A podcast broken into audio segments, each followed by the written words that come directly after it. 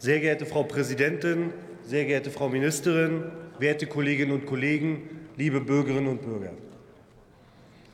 Seit dem 24. Februar 2022 ist unsere Welt eine andere. Wir haben in den letzten Wochen hier in diesem Haus zu Recht viel über Waffenlieferungen und Sanktionen gesprochen. Jetzt müssen wir über Familien und Kinder sprechen, die zu uns fliehen. Wir müssen den Kindern aus der Ukraine schnell einen Platz in unseren Kindertagesstätten bieten. Und wir müssen die Ehrenamtlichen unterstützen, die mit so viel Kraft helfen, egal ob am Berliner Hauptbahnhof oder in Ueckermünde. Was müssen wir dafür tun? Erstens, wir brauchen Sofortmaßnahmen für unsere Kindertagesstätten. Wer den Familien aus der Ukraine eine Perspektive geben will, muss jetzt die Kitas vorbereiten und für ausreichend Kita-Personal sorgen. Wir benötigen in einem ersten Schritt niedrigschwellige Angebote, um die Kinder an die Kitas heranzuführen. Dafür können wir erfolgreiche Programme wie Kita-Einstieg und Griffbereit nutzen. Als zweiten Schritt werden wir die Kinder, die übrigens einen Rechtsanspruch auf einen Kitaplatz haben, in unseren Kitas aufnehmen. Hierfür müssen wir mehr Personal bereitstellen. Wir müssen schnell handeln. Schnelle Anerkennung ukrainischer Abschlüsse für Erzieherinnen zusätzliche Mittel, damit angehende Erzieherinnen in den Kitas unterstützen können, zusätzliche Plätze für den Freiwilligendienst in Kindertagesstätten, eine Verantwortungsgemeinschaft, Personalgewinnung aus Bund, Ländern, Kommunen, Trägern und Gewerkschaften. Und wir brauchen endlich die Schulgeldfreiheit in ganz Deutschland.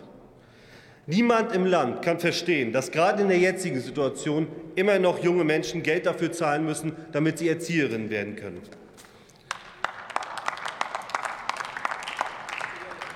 Zweitens.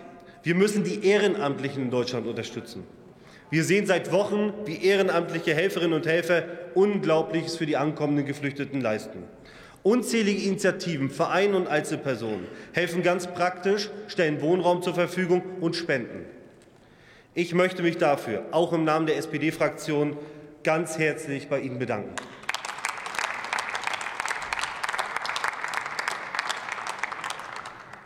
Die Ehrenamtlichen in Deutschland sind das Rückgrat unserer Zivilgesellschaft. Die Bürgerinnen und Bürger wollen aktiv sein. Sie wollen helfen.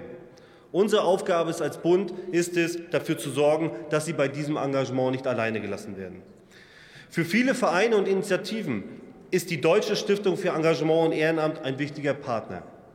Der Start der äh, Stiftungsarbeit während der Corona-Pandemie war alles andere als einfach.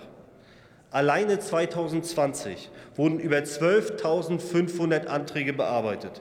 Die Vereine haben das Achtfache des Budgets von 20 Millionen Euro beantragt.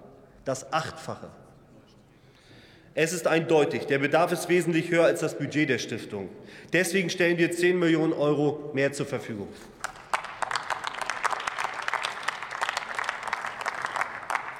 Für mich steht fest, die Stiftung ist unser wichtigstes Instrument, um das Ehrenamt in Deutschland schnell und unbürokratisch zu unterstützen. Lassen Sie uns deshalb gemeinsam in den nächsten Wochen prüfen, welche zusätzlichen Aufgaben die Stiftung für die Unterstützung der ehrenamtlichen Hilfe für Familien aus der Ukraine übernehmen kann. Liebe Frau Ministerin Spiegel, in dieser schwierigen Situation arbeiten Sie daran, das Ehrenamt und die Kindertagesstätten zu unterstützen und gut vorzubereiten. In diesen Haushaltsverhandlungen übernehmen wir gemeinsam mit Ihnen als Abgeordnete Verantwortung. Ich verspreche Ihnen und ich verspreche allen Bürgerinnen und Bürgern, wir werden in den nächsten Wochen alles dafür tun, damit die zu uns fliehenden Familien gut und sicher bei uns ankommen. Dankeschön.